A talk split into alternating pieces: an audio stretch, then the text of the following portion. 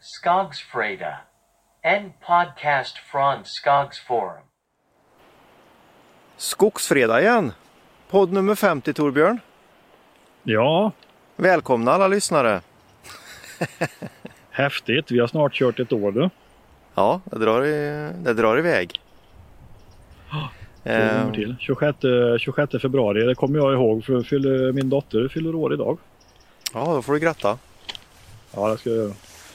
Det får bli på distans. Men det är inget skottår i eh, år, det är va? Så, så nej. I år, det- det tror jag inte i alla fall. Nej, nej jag vet faktiskt inte. Eh, Jag har dålig koll på ja, sånt. vi skjuter från höften som vanligt. Ja, ja. Nej, men idag, I vårvindar. Jajamän, idag har vi en väldigt spännande podd tror vi. Vi har, eh, Ja, det tror vi. vi har rätt mycket att prata om idag. Jag, eh, jag skulle faktiskt vilja inleda återigen eh, med, med en sak och det är ju det här med att för, i somras så var vi ute hos eh, Daniel och eh, poddade i en skogsmaskin. Ja, Det hör jag faktiskt eh, lokalt här än idag att folk uppskattar väldigt mycket. Och, ja, det är bara att göra om. Ja, det, det måste vi göra om. Och, men det som har hållit oss tillbaka är ju faktiskt coronan. För vi sitter Ja. ju inte i en hytt tillsammans med någon annan som, som läget är nu. Nej, man kan väl säga att våra, våra poddar är coronasäkrade. Du är i Säffle och jag är i en, i en, är inte en skog. Ja, det ska bli en skog. Jag är i en skog i Jönköping och du är i Säffle. Ja, visst är det så. Så, så vi får säga, det är många, eh, eller många vet jag inte, men det är i alla fall flertalet lite yngre lyssnare som gärna vill ha mer om skogsmaskiner och eh, Ja. kanske vardagen i, i skogen. Och eh, håll ut då, för det kommer. Men Så fort, vi, håller emot det lite. Så fort vi kan trängs så kör vi igång. Absolut. Ja, Så nej, men det, det tycker jag vi kan börja med. För det, det känns annars som vi, vi sviker en, en, målgrupp av podden och det, det känns aldrig bra om vi gör det. Eh, nej, nej, men det är kul att det är många yngre som, eh, som tycker det är kul att lyssna på det. Så vi får försöka eh, ägna lite mer tid kanske åt sånt som kan vara intressant där också. Vi fastnar ju mycket i skogsindustrifrågor och sånt och ja, vi får se, det kanske vi gör idag också. Men det, Ja, det gör vi säkert. Det finns mycket att prata om som vanligt. Denna sköna vårdag. Det blåser lite annars är det ju en total scenförändring på vädret. Ja, Man kan, jag herregud. står i ett alkärr här i Gert Wingård, eh, sandaler utan strumpor och traskar, plaskar i. Nej, det gör jag inte, men det är nästan som man skulle kunna göra det. Ja, jag ser det framför mig Torbjörn. Ja, Ja, så är det. Men eh, ska vi ta och försöka stylta upp lite saker som vi har idag? Vi, vi måste ju prata om att eh, lanseringen av eh, I skogen, i skogen, i skogen var ganska bra. Ja, det blev en himlens skjuts på den faktiskt. För, eller ja, vi började väl i onsdags. Släppte vi på den förra veckan i princip. Pratade om det i podden i fredags. Ja, Och eh, den här veckan har det ju kommit ut en hel del intressant som har fått skaplig spridning skulle jag vilja säga faktiskt. ja verkligen. Över förväntan. Ja, så jag tror att det finns ju Det finns ju ett intresse för lite mer eh, Ja, vad ska man kalla det? Ja, vi har ju kallat säga det. grans, granskande journalistik men lite mer eh, djupare analyser i alla fall. Då. Ja, och skogsnyheter för vanligt skogsfolk. Ja. Det är ju faktiskt det vi har som en liten slogan. Och arbetsnamnet har ju varit det sedan, länge. Och eh, det är ju den, det är ju den vägen vi, vi, vi jobbar på. Och, och tror på Ja. att det kan, det kan komma ut mycket bra som, som folk vill läsa och vill lära sig mer om. Och, Men vad var det som slog eh, bäst den här veckan då? Eller det det hittills då tror som har gått ut? Har du koll på det Fredrik? Ja, det har jag ju koll på. Det, det var ju en ganska kontroversiell sak som har blivit ganska välfrekvent debatterat även på Skogsforum. Men eh, det är ju den här omförhandlingen av ersättningen till eh, Stora Ensos entreprenörer i Du Mellansverige. pratade ju med maskinsäljarna i området där. De, det var ju inga bra signaler som kom därifrån. Nej, det, det var ju faktiskt ganska eh, ledsamt om man, om man ska se det så. För det är ju, ja vi, vi skrev ju på i skogen där att det var, citerar ju en maskinsäljare som sa liknade med en lockdown just nu. Och, eh, Tvärstopp på beställningarna. tvärstopp på beställningarna. Och även, eh, även faktiskt maskinsäljare som sa att de hade annullerade maskinaffärer på grund av eh, ersättningsförändringen. Det är ju rätt allvarligt för det var ju ingen av maskinföretagen som sa att de hade fått det vid Corona. När, när den slog till med full kraft då dämpade efterfrågan och nyorder men Mm. eh, det var inga, inga annulleringar som det hade varit tidigare i finanskrisen. Då. Nej, det, Men det var det inte. Om det kommer nu så är det ett allvarligt tecken. Ja, precis. Och alltihop eh, kokar ju ner till, till en, eh, en förändring i, i ersättningen till entreprenörerna då, som har avtal med, med Stora Enso och eh, i, i grova ordalag så kan man väl säga att, att det är en 10 i sänkning. Alternativt är det ju en någon form av eh, morot att man måste höja produktionen 10% för att kunna tjäna eh, pengar som man har gjort innan. Och det är ju inga, Ja. det är inte småsummor vi pratar om då. Utan, eller, Nej, men du jämförde med att det var någon ja, en skördare, en slutavverkningsmaskin. Den ska producera 40 ett, ett fullt eh, lastbils och släplass eh, i timmen med timmer eller med virke i princip. ja, att, eh, och det är i komma snitt. upp och break-even i princip då, ja, i snitt. i snitt på ett helt år. Över året. Ja, Ja, så är det det är en, timmerbil i timmen. Och eh, det är ju... 40, 40 fubb i timmen. Ja. Vi gjorde faktiskt en, en enkel uträkning och räknade ut att det, det är ju som, som, eh, som marknaden eller som branschen ser ut idag så är det ju totalt ohållbart för då skulle vi klara oss med, med kanske eh, jag säger 400 slutavverkningsskördare i, eh, i Sverige. I, Om, i om, det, Sverige. om det betinget satt. Ja.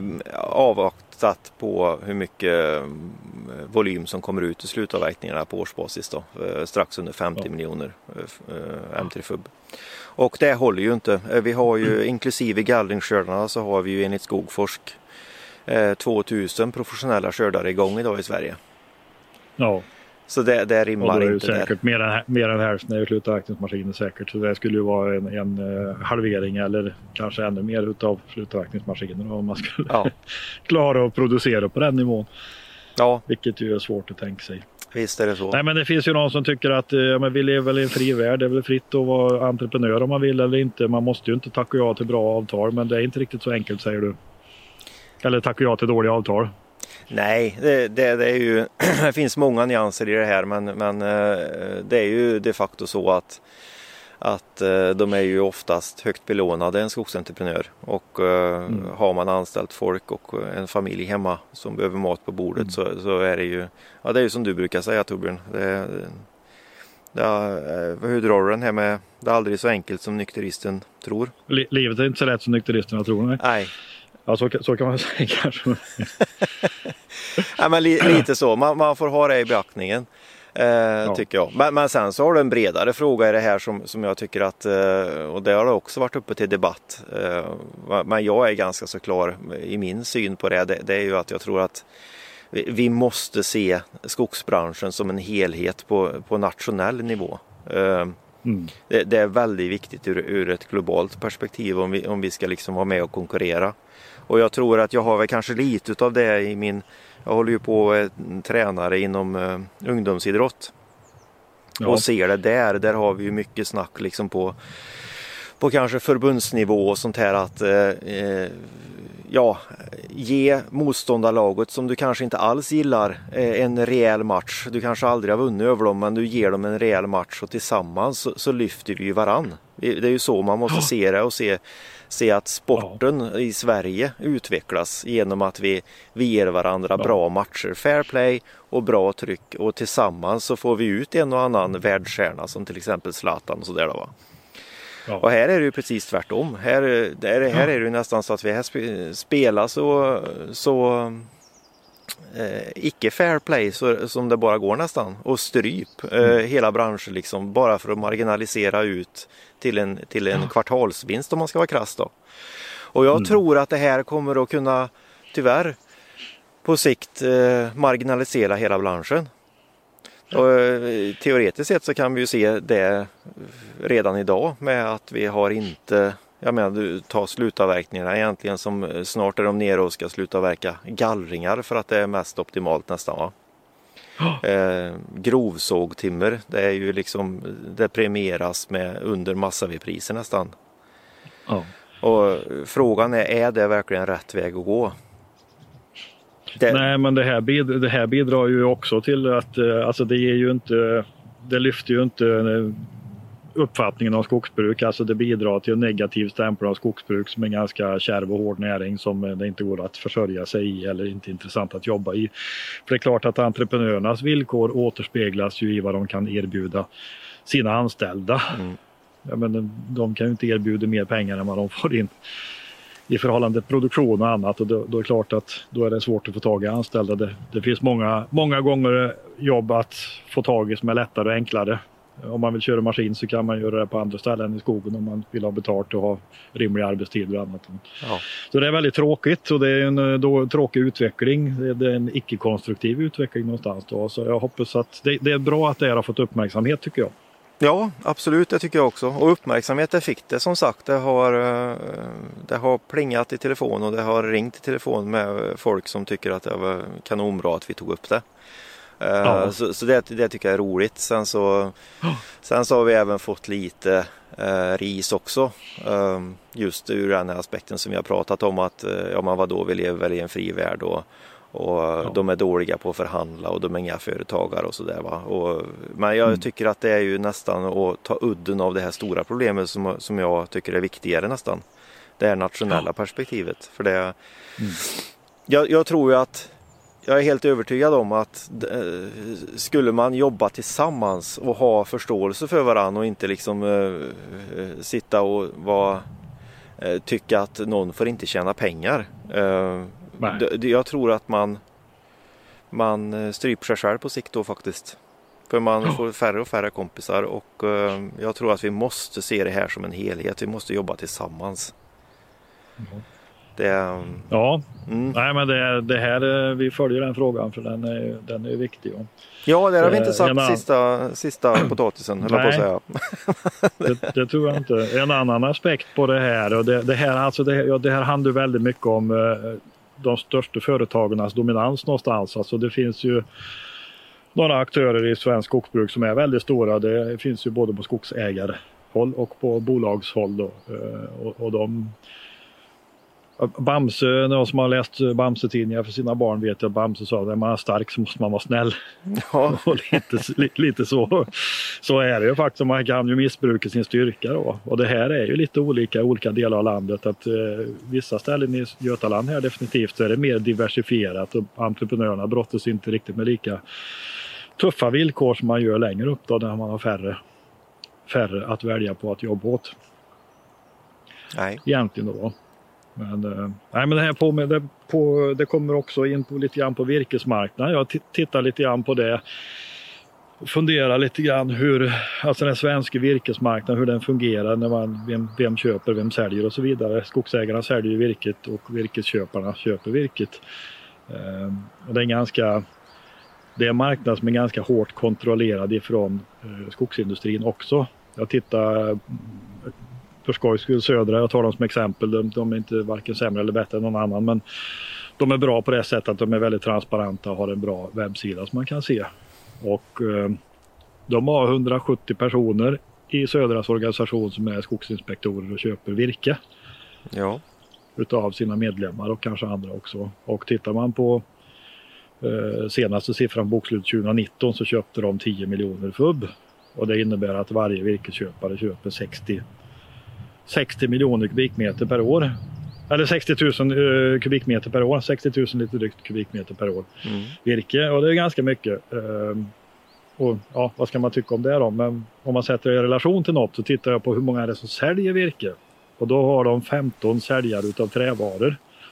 Som ska Ja. sälja 2 miljoner kubikmeter sågade trävaror. Så det innebär att varje säljare av trävaror ska sälja 130 000 kubikmeter sågade trävaror. ja, Vet, Det är lika mycket virke som du kan, du kan bygga över 4 000 småhus med det virke som varje säljare ska få iväg då. mm. Och, och det är ju lite fokusproblematik kanske. ja, lite någonstans. Alltså, alltså en jättestor organisation som köper in virke och sen förädlar du ett något som ska vara mer värdefullt och så har en skitliten organisation som ska sälja det här. Ja, jag gjorde ett jätteenkelt räkneexempel som ja, man får säga vad man vill om det, men om, om man dubblar antalet säljare på träsidan och genom det kunde höja värdet med med eh, 100 kronor per kubikmeter sågad vara. Ja, Södra som exempel. Då skulle man ha 200 miljoner extra ner på nedersta strecket eh, efter att man betalt den lönen för de här 15 extra säljarna. ja. Eh, simpel matematik. Ja, simpel matematik någonstans. Va? Ja, Men jag menar anledningen att, eh, att man har den här organisationen det är att virkes, skogsindustrin, virkesköp, de vill ha kontroll över virkesmarknaden. De vill, ha, de vill köpa virket via sin egen organisation. ja visst. Tar du Stora Enso till exempel, de köper ju inte bara virke åt sig själv. De köper även virke åt Billerud Korsnäs i Värmland i alla fall, va? gruvan. Ja, Eh, som inte har en egen vinstköpsorganisation. Då. Och om jämför med ja, när vi var i USA till exempel, där har du ju många entreprenörer som köper virke av skogsägare. Mm. De köper virket på rot, avverkar skogen, levererar det vid industrins vegård för de har även transporten själv. Mm. Enligt ett avtal man har. Då. Men här i Sverige, all, allt sånt motverkas ju extremt kraftfullt utav skogsindustrin här. Alltså är du en Ja. liten virkesköpare så kan du göra bra deal med ett sågverk som vill köpa timmer. Men då är ingenstans göra massaved för det är ingen som vill ta i den med tång. nej. Eh, och det, det det tror jag om man tittar på sådana företeelser som eh, rotpostmäklarna som var tidigt ute med näthandel. Nu har du virkesbörsen. Jag tror att det är väldigt svårt eh, för de här aktörerna att få något syre i den här marknaden så länge den ser ut som den gör. Ja, nej, men det- och sen så har du ju några som sitter med, sina, med nycklarna till det här faktiskt också. Det är ju skogsägarna. Fast det är ju Ja. samma där. Jag tror att det finns ju liksom ett Ja, eh, de stora skogsbolagen är ju så pass stora och starka så det, det blir svårt även där. Men eh, det, Ja. det hade vi även en artikel om på i skogen eh, nu initialt också där vi diskuterar om rotposter. Och det, Ja, det, det kan vi bara nämna att det är ju faktiskt någonting som man bör överväga speciellt nu i de här tiderna när- när det är Ja. sug efter sågtimmer. För det är ju, Nu är det ju optimalt. Ja, och det är en bra affärsform som är transparent och bra. Ehm, Den är ju ja, den är svårslagen tycker jag faktiskt. Sen så finns det säkert de som Men- tycker motsatt men eh, det är i alla fall min åsikt. Det gäller ju att hitta någon som kan utföra stämplingsjobbet då för det är också det är väl en Ja. flaskhals. Det är inte många som gör sådana jobb idag. Nej, men eh, jag tror att skulle det få lite mer fokus eh, så att det kunde bli lite mer stämpling, lite mer liksom tryck i den där branschen, speciellt nu under hög, högkonjunktur på sågtimmer. Så, Mm. så skulle det ju kunna driva en, eh, en framtida rotpost, eh, digitaliserad rotpostförsäljning Ja, på ett annat ja. sätt. Det finns ju företag idag som, som sysslar med, med, med skanning av skog och teoretiskt sett så skulle man ju kunna förenkla rotpoststämplingsförfarandet genom Det finns digitaliseringen. ju, tek ja, finns ju teknik idag som ju gör i princip lika bra jobb som en klave. Mm, Egentligen. mm, absolut, det tror Ja. jag. Så nej, Ja, det, det, är värt, men, det är eh, värt att trycka på tycker jag. Att överväga eller i alla fall kolla upp rotposter om, om man är i, i det läget just nu. För nu är det nog läge för det. Om någon gång. Absolut. Det är nog uh, säljarens marknad för timmer. Kan man nog säga. I alla fall när kärlen, uh, kärllossningsproblematiken går över. Just nu är det, ja, har man en post som står på torr mark nu så är det nog uh, riktig julafton. Ja, visst är det så. Ja, så. ja men uh, vad händer framåt då på, i skogen? Ja, eh, vi har ju Armas som jobbar med oss nu. Eh, han eh, Ja. kör på som bara den. Det kommer ut en, eh, en ganska häftig artikel idag troligtvis om biokol. Ja, Eh, det är ju någonting som är lite... mm, det blir en, liten, en liten cliffhanger ja, det, Ja, eh, för dig som lyssnar. Nej men det, det är ju väldigt fascinerande. Och det är ju någonting som man, man kommer, det kommer vi säkert att bygga. Det kommer säkert att kunna bli ett av många teman på i skogen. Eh, Ett tema kommer nog vara biokolet tror jag. För det, där, där mullrar det i myllan.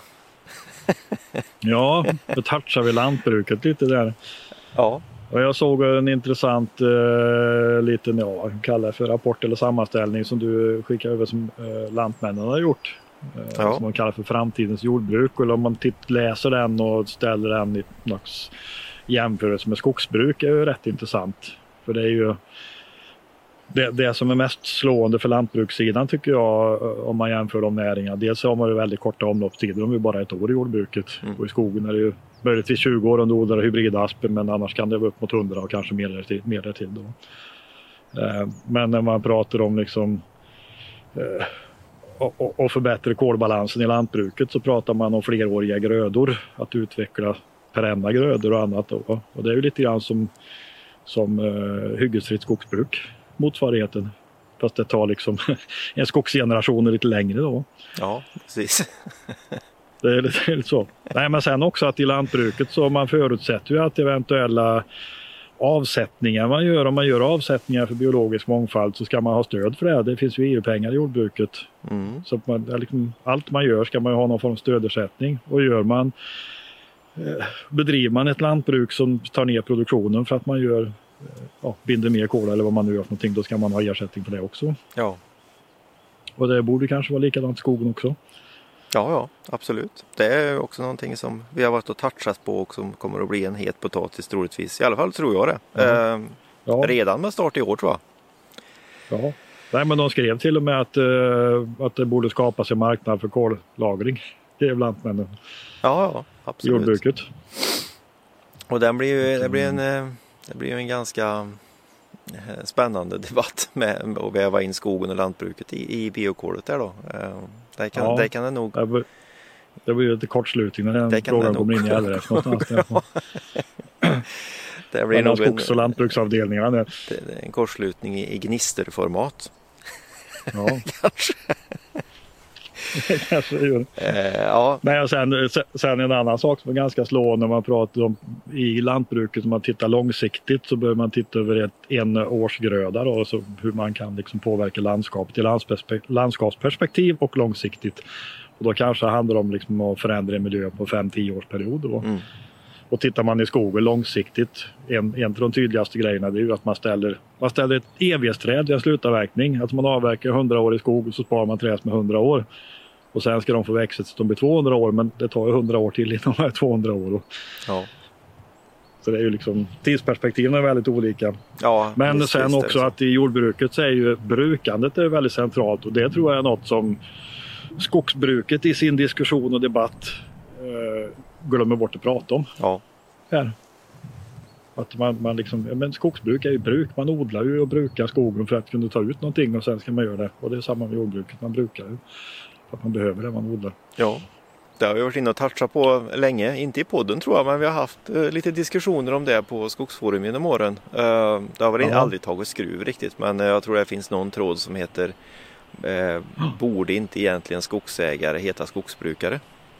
Ja, Eh, finns ju lite diskutera ja men det finns ju poänger i det. Och som du sa förra gången att det här med brukandet kan ju, det behöver inte vara hugga virke, det kan ju vara bruka skogen på annat sätt. Du kanske tjänar turistpengar eller Ja, ja. ja, lagra kol eller vad du gör för någonting. Ja, ja visst, visst är det så.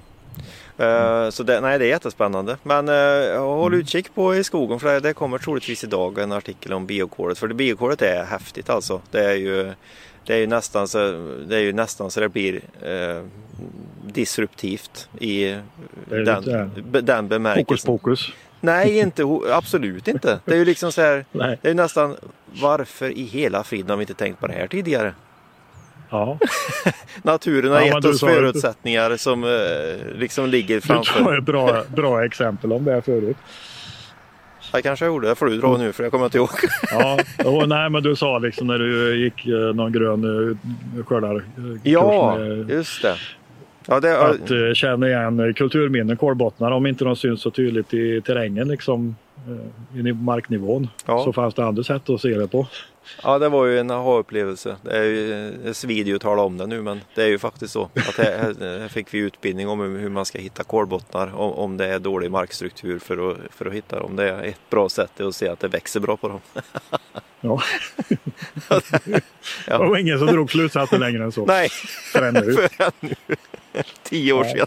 Nej, men, ja. Nej, men det, det är ju där du har det fina. Du har alltså, du, det är ju det lantbruket pratar om. De, de ska plöja ner kol, eh, lagra det, det har en halveringstid på tusen år. Eh, Och sen så har det en väldigt fin bieffekt, det är att det är ett fruktansvärt bra gödsel så det växer ju något gudomligt bra. ja. Nej, men eh, det är väl många som har slängt ut askan i grönsakslandet och tycker att det är bra. Ja, Det, precis. Om det är kolet eller aska, vad vet. Så det, nej, det här Ja, finns det nej, men- jättemycket att diskutera om. Och jag vet, eh, ta en sån sak som att en kolbotten då kanske som står på en G28 kanske är, väck, väcker upp den till en G38, vem vet? Ja. Ja, det är oanade möjligheter. Ja. Men du, eh, det, var en bra loop ifrån eh, kol och, och aska till brandfält. Det är Ja, också ett tema som har gått, eh, det fick väldigt mycket spridning i, i vida kretsar skulle jag vilja säga. ja, den har spridit sig bra. Den har fått bra genomslag. Ja. Ehm, så det, nej, det är riktigt eh, spännande. Det var ju Armas som skrev det att eh, Ja, hade han ganska intressant faktiskt. Han hade ju faktiskt varit på plats på, när, det, när det brann uppe i Ja, vad var det? Jämtland?